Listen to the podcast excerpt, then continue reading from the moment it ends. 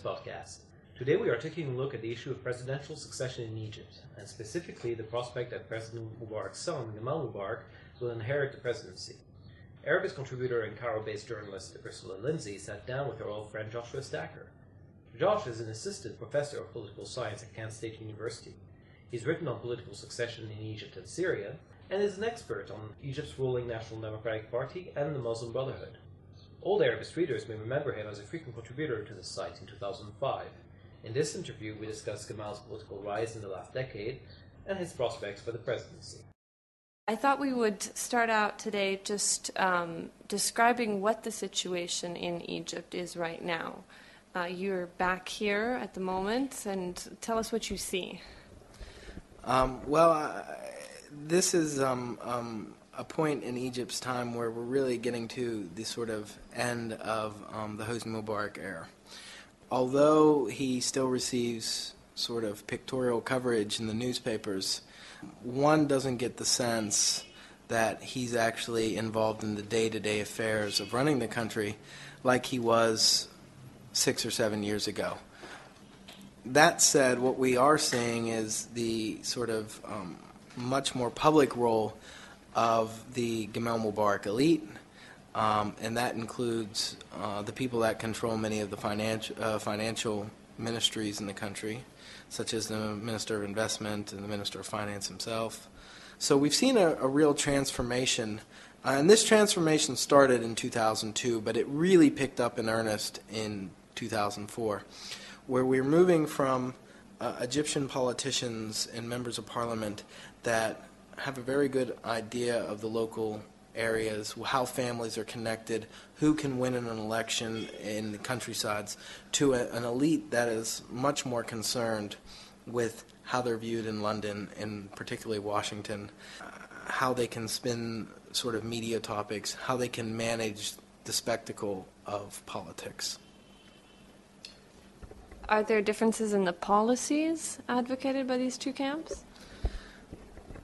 Oh yeah, I would I would say there are. Um, I would say that the um, previous um, elite, or the, the sort of the elite that's more closely guarded to connected to Hosni Mubarak, was um, much more concerned with sort of classic populist notions of um, politics, where you'd have massive payouts to um, various segments of society, um, keeping prices low, keeping you know subsidies on goods, trying to make life as manageable for as many people as possible. Whereas the new elite um, are very much involved in a sort of um, accelerating the process of um, two Egypts that are very much segregated from one another. Um, and we see this in all sorts of um, local, or we see this in all sorts of different types of um, expressions, whether they're sort of air conditioned Starbucks type coffee shops all over the capital, or whether we're talking about, you know, the largest mall in the Middle East like you have out at City Stars. Um, the clientele that are serving these places, as opposed to the coffee shops in downtown Cairo, um, are very different. And the, the project to try to win people over for the Gamal Mubarak uh, succession project is really about providing the small middle class and the very um, sort of small upper elite sections of society a reason why uh, the future with Gamal Mubarak, under Gamal Mubarak's leadership, or as we transition into a post-Hosni Mubarak Egypt, uh, a reason why they can, need to continue to support um, what's there uh, in, in ruling in place. All right, so you brought up the succession issue. President Mubarak is now 81? 81, and um, he's he's not looking particularly healthy. And he himself has said, I believe, that he will serve until the last beat of his heart, or some such um, expression. So, when the president does pass away, what are the scenarios. Obviously, there is the succession scenario in which his son Gamal will take will replace him. Um, how would that scenario play out, and are there any alternative scenarios? Um, unfortunately, I think that the the leading scenario uh, will be that Gamal Mubarak uh, will assume the presidency. Um, and I believe this because they've had a lot of time to prepare him. Um, he has essentially been at this since 1999. Um, so um, you've seen the slow introduction of Gamal Mubarak. 2005 was really a, a high point for this group that surrounds him because they were effectively in charge of the presidential elections uh, as well as the amendment to Article 76, which allowed that election to happen. Just to specify, these are the elections, supposedly the first competitive elections in which Hosni Mubarak was running against other candidates, although those candidacies were not particularly a challenge to him. No, uh, the first presidential election uh, in 2005 was, uh, was, was, was, was more or less a joke. The Gamal Mubarak elite was also sort of uh, initially sort of responsible for the um, parliamentary elections in 2005. But after the first two rounds produced such big um, increases in the Muslim Brotherhood's representation and um, actually poorer performance by NDP candidates, um, the whole idea that Gamal Mubarak predicated his experiment on was that he wanted to revamp and reorganize and update or modernize the National Democratic Party um, kind of proved to be kind of a, a resounding failure anyway. Um, but you know the, the, the process has moved on. Um, they have adjusted uh, by amending the Constitution. The 2007 constitutional amendments, in which they changed 34 articles of the Constitution, um, were really uh, probably the last uh, prep ground that um, we've seen to help ensure a Gamal Mubarak um, candidacy for the in the future presidential election. We've also seen them crack down on the Muslim Brotherhood, which is the only opposition force in this country that's capable of mobilizing any sort of electoral constituency.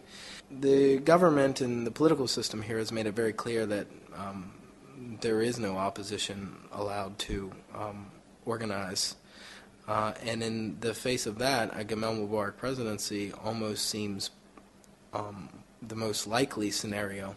If you look at how the amendments to the Constitution have happened, and if you look at how the party is organized, um, the, there's only about 20 people that could possibly be nominated out of that 2 million person strong party.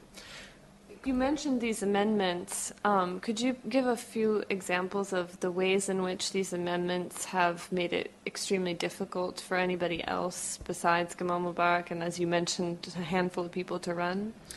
Well, essentially, the, the, there's two things going on. First was the uh, Article 76, which was amended in uh, May of 2005.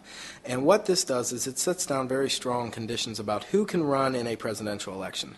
So, um, legal parties, of which I think there's around 20 or 21, um, um, but out of those 21, I think only four or five have actually ever put anybody into parliament. So you have basically 15 parties that have never even won one electoral seat in their history. Um, of those 21 parties, um, if you serve on the sort of higher um, um, councils of these parties, then you would be allowed to nominate a candidate for president. There is also a restriction, which I think they waived, that you had to have at least 5% uh, membership uh, uh, uh, representation in Parliament, which of course none of these opposition parties meet. But I think they waived that because even that was a little bit too extreme because none of the opposition parties could even nominate anybody. So there's two things going on. Um, you have to be a legal party, which the Brotherhood isn't. Which the Brotherhood is not, and you also have to uh, be a member of one of these high, uh, the high, uh, the higher committees within the party. So if you're just a normal member from, you know, somewhere in Alexandria, you can't run for, you can't even be nominated for the NDP for president. You've got to sit on the sort of higher committee. And um, what this means in terms of the, the National Democratic Party is the, the general secretariat. So the top 20, 25 people in the party. So, in effect, the only challenge to him could come from within the party. The only thing they need to work on is controlling their own party. Exactly. And um, um, there is a stipulation in the 2005 constitutional amendment um, that says independent candidates can run.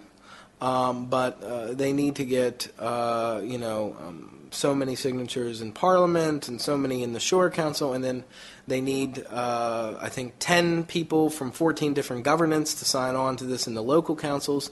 So that would be the route that the Muslim Brotherhood would have to go if they even wanted to nominate somebody. But um, the NDP controls uh, over 99% of the local councils in this country. They control uh, uh, basically all of the Shura Council. And they have a commanding control over um, the the um, People's Assembly. So it would be virtually impossible for even a Muslim Brotherhood candidate to even run. In effect, the only thing you could really have, unless you waived all these sort of requirements on legal parties, is a independent candidate who's been pre-vetted and pre-approved by the NDP to run against whoever the NDP nominates. And what you said was very right. So what it's really about, it's about a game of controlling uh, the internal dynamics of the National Democratic Party. What you're really talking about in terms of pure political power within the party um, is a matter of four or five people. Um, and the strongest one uh, happens to be genetically connected to the president, uh, and he also happens to be the youngest one. Um, the other people that could potentially do this would be someone like Zakaria Azmi or um, um, Sharif, and uh, both of these um, gentlemen are in their 70s as well. But it even goes further than that. If you look at how the amendment was written, it basically says that the president of the republic has to, if, if the president of the republic has to come from a party, then it, it, it basically excludes anybody that's not in the party um, and that would be the military and security services who are not allowed to be members of the party. So it puts the uh, military in a very difficult position that if they would decide to make a move against the ruling party, it would in effect become an internal coup because they would have to break the Constitution to stop the inheritance of power if it is Gamal Mubarak. Um, now, to be sure, uh, the Gamal Mubarak elite will spin this as an election and as a fair process, and uh, he's the most qualified candidate and and and um, whatnot. Um, but it's really a transfer of power, and and um, if we can say anything about this, um, I think that I don't want to portray this as the president or the first lady sitting in the palace in Heliopolis. Um, Machiavellianly sort of planning the sort of succession like it's some sort of family dynasty.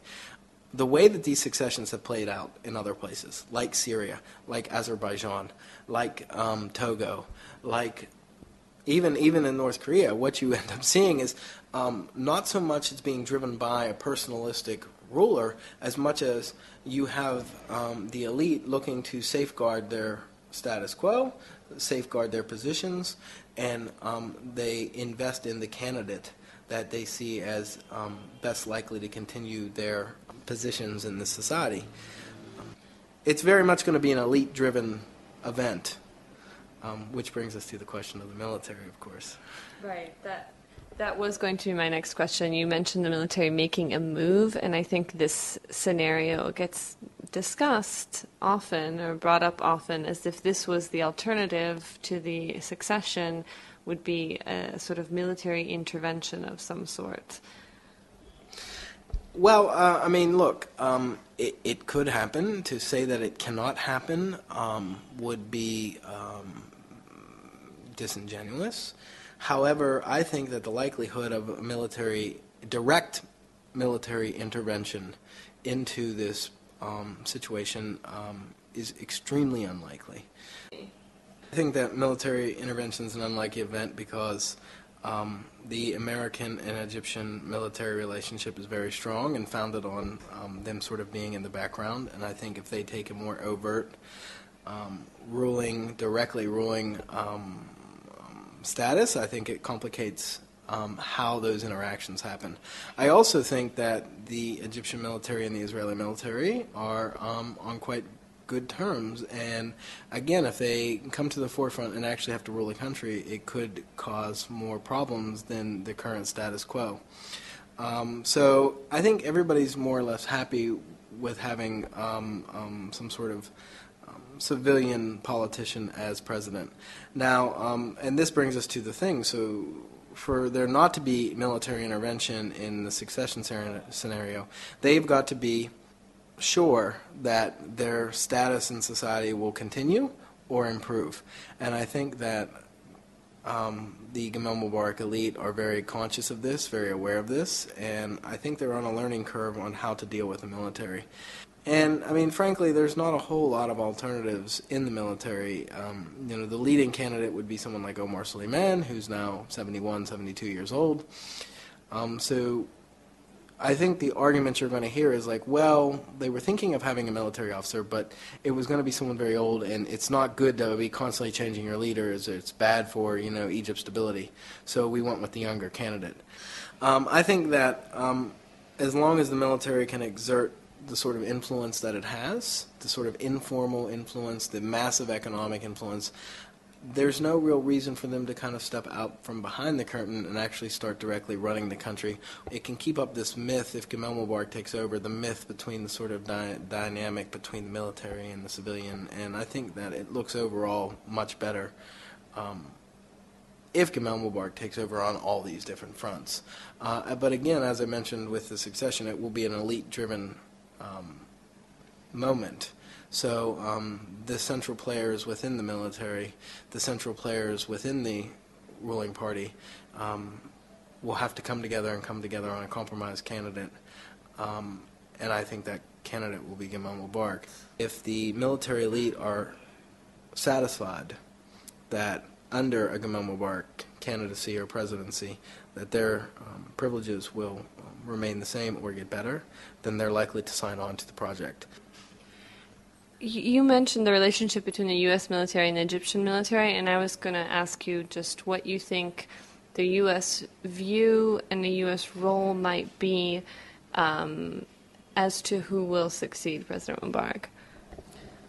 Um, well, I mean, I, I, of course have no idea what's going on in the halls of the State Department in Washington, D.C., but I would bet that they are making a um, um unstated um, hedge that it will be Gamal Mubarak.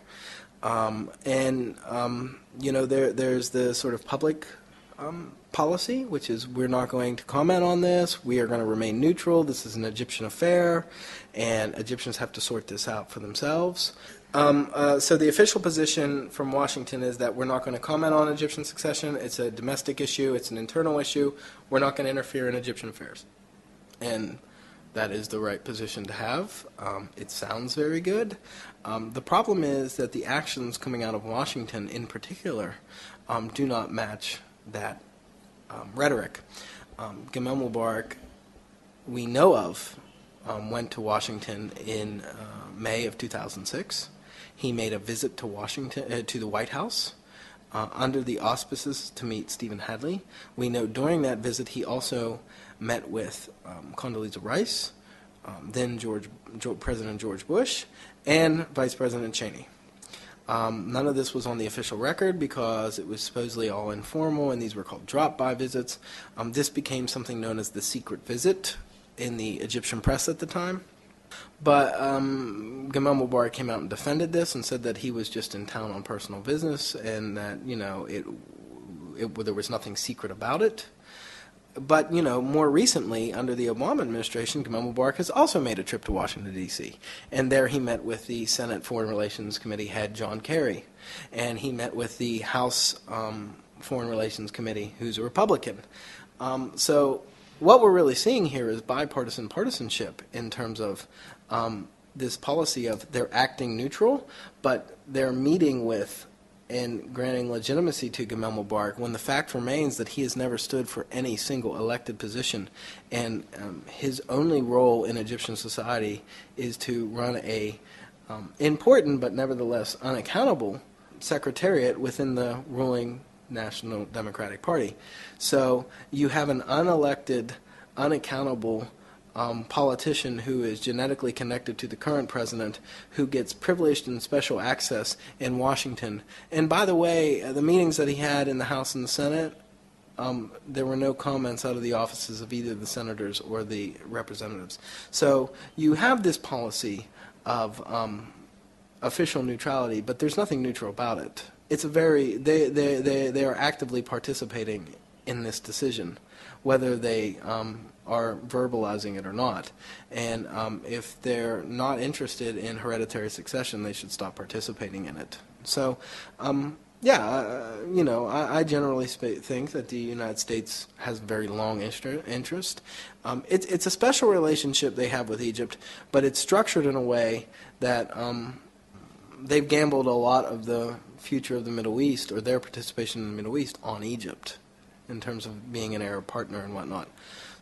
The uh, political elite in America tend to understand the status quo in many of the same terms of the Egyptian political elite. And um, so that, that that's kind of leading to a tacit support to for Gamal Mubarak. And you know, there's all sorts of other things, business interests and all these other things that um, Gamal Mubarak is a good sign of continuity for the American political elite and the economic elite. This is good for business as well. So I think we can't really kind of discount that either. Um, but yeah, this policy of neutrality, when really they're actively participating in the decision with their behaviors by granting meetings and access and these things, sort of speaks to their role. So if there's a, if there's an elite consensus on the uh, advantages of a succession, what about popular opinion or popular reaction? I mean, I feel like there was a lot of criticism when the idea of Gamal Mubarak succeeding his father sort of first started appearing in the press, and obviously there was campaigns against this and opposition newspapers writing about this a lot. Do you think that public opinion has come to accept this as an inevitability more in Egypt? Yeah, I do sense that there is a sort of inevitability uh, that people don't feel like they have much say in politics. They don't really understand how to mobilize against it. The state security apparatus has so um, penetrated the society that um, even basic levels of opposition politics are discouraged and intimidated.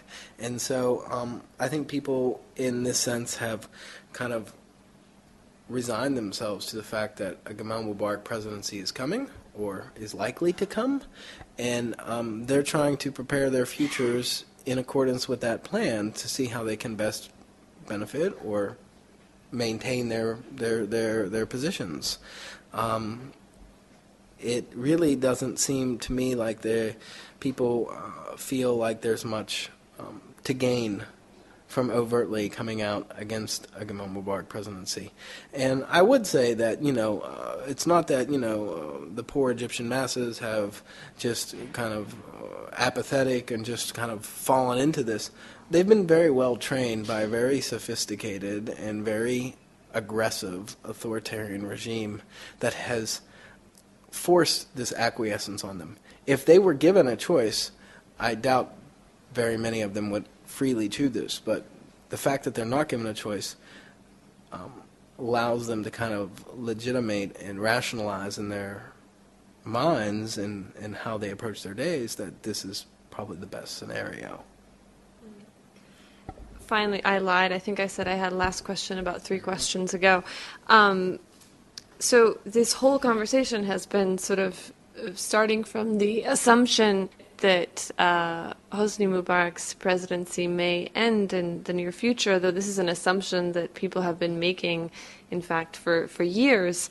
Um, it, looking back on the Mubarak presidency, and it's been a very long one 28 years, uh, perhaps you could talk a bit about what you think are its defining characteristics, or what's the Mubarak legacy to Egypt?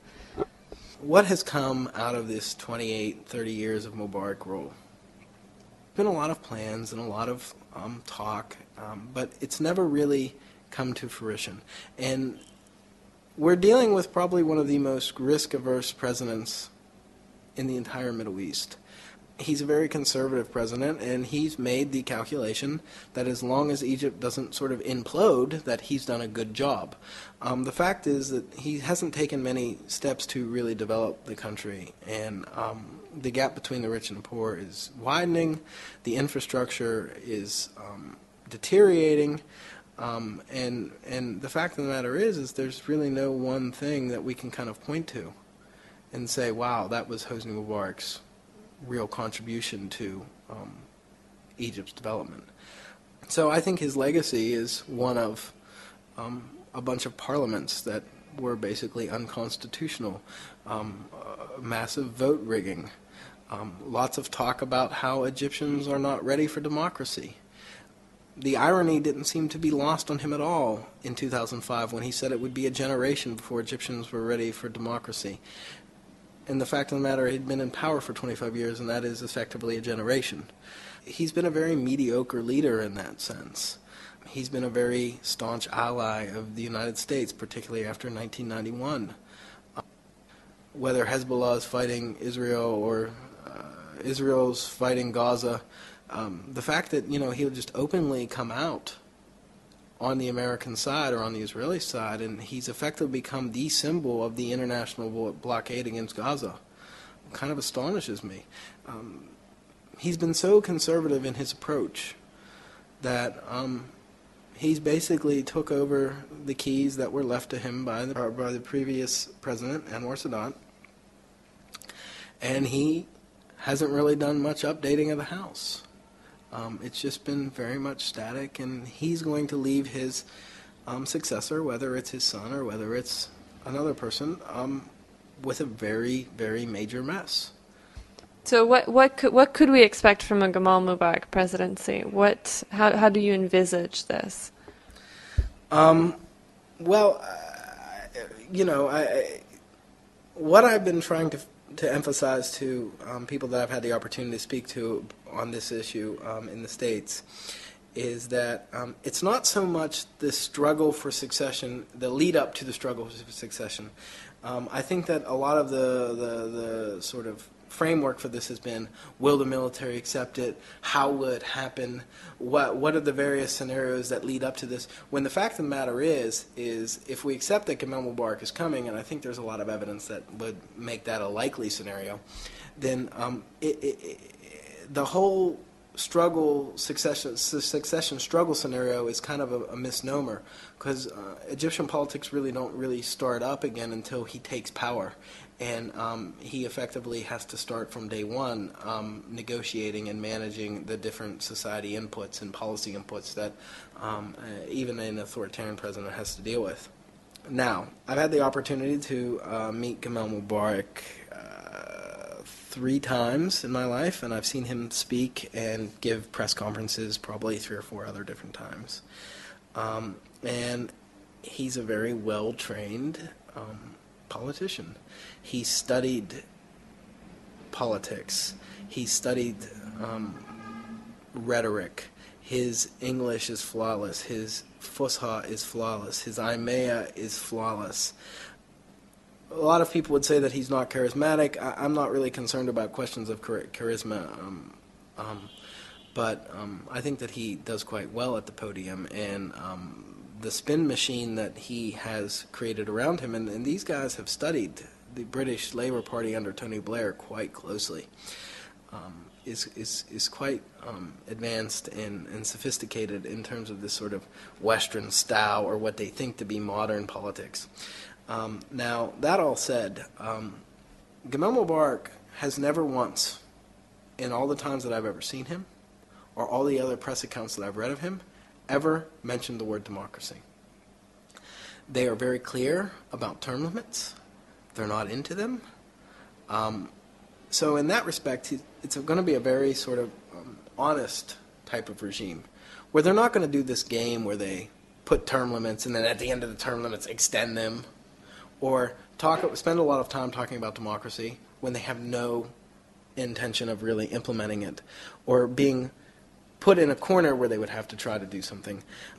Elections will remain a staple of something they do, but they're more of a spectacle than they are anything else. So um, I think that, you know, when Gamal Mubarak becomes president, there really is no um, definitive point that we can look to and say, well, that will be the end of the Gamal Mubarak presidency. Structures very much influence and guide people's behavior and the decisions that they make. and options that they have. And if you have a politician who does not have a sort of end in sight, then um, usually what you get is a politician that will do anything to stay in their positions.